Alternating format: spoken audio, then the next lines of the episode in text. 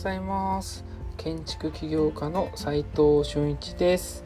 空間デザインを中心に奄美大島で古民家ホテルを運営したり千葉への移住をおすすめする房総イズムで住宅を作ったり設計者が集まる飲食店デザイン研究所の運営をしています。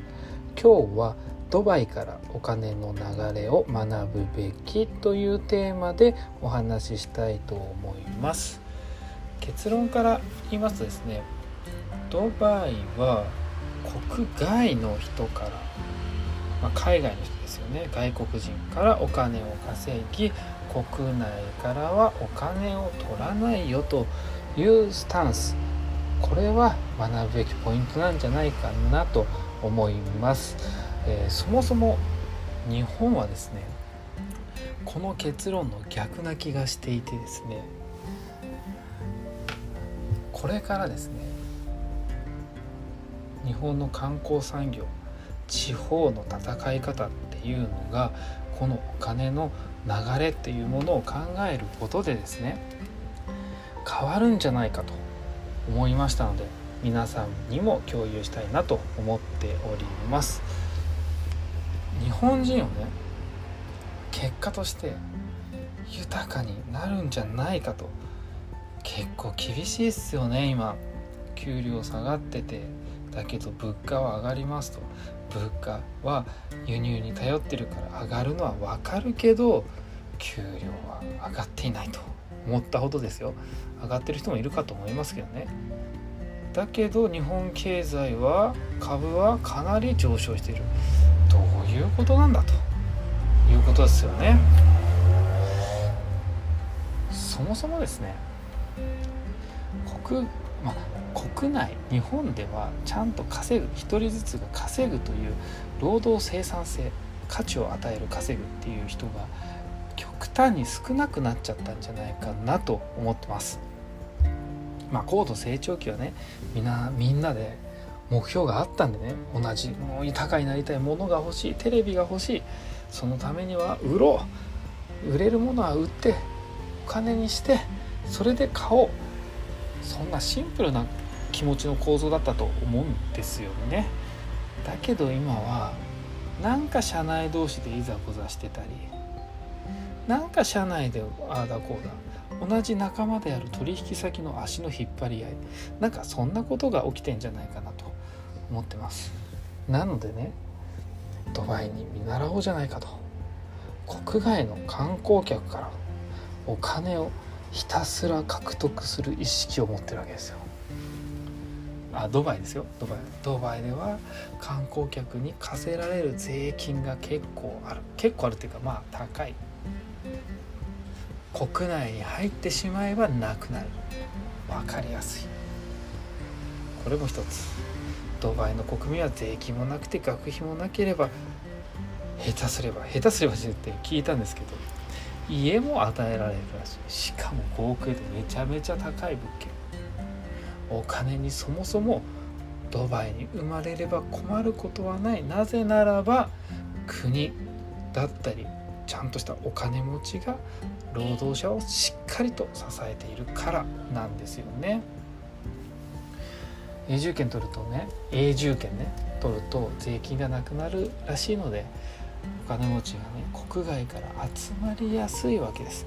あとねフリーゾーンとかねこうフリーランスとか、まあ、ちょっとこう会社であってもここの場所は医療ねとかここの場所は建築家ねとかなんか決まってるらしくて、まあ、どっちにしてもその税金もかからない。ただ、えー、手数料が、ま、200万ちょっとかかるみたいな。いろんな手続きのね一発だけど。維持費が60万とかってあるんですけど日本で会社やってたら税金高いんでそれ以上持ってかれてる知らないうちに、まあ、知ってますけど、えー、一般の人は知らないうちにでしょうね。なのでやっぱりこうやってね日本も海外から来て何かビジネスをしようと思ったら税金を取ってその税金を国民に戻すみたいなね分かりやすい形でやってほしい。この税金何に使われてんだっけみたいな。何やってんだっけみたいな。そんな話多くないですか。おかしくないですか。僕らが払ったお金がどこに使われているか。誰一人もわからないと。ごく一部の人しかわからない。こんなことあってはならないですよね。それが分かりやすい形で、ね、還元してほしいと、まあ、道路が綺麗なの街が綺麗なのいいのかもしれませんがどのくらいっていう数字でやっぱね教えていただけるとすごい国民もね安心するんじゃないかなと思っております。今日はですねひたすらねドバイからお金の流れを学ぶべきドバイは国外からお金を稼いで国内はお金を取らないというスタンス日本とは真逆のスタンスを持っていると。そういうテーマで結論でお話ししてみました。いかがでしたでしょうか、えー、例えばね今奄美大島でやってるじゃないですか。あの景色っていうブランドで。それも三集落という集落の住民からはお金を取らないで旅行者からお金を取る。それを集落の人にどのように落とし込んでいくか。それを分かりやすい形で落としていきたい。それはね国内とか身内とかそういう集落内っていうのはお金を落とすんではなくて民意を取るために何かしらを良くする。皆さん喜ぶようなことで個人の利益にならないようなみんなのための利益になるようなことをやる。そこにお金を投じるのがいいんじゃないかと。海岸清掃したりとかそれもそうかもしれない。街並みをきれいにするコストとかそうかもしれない。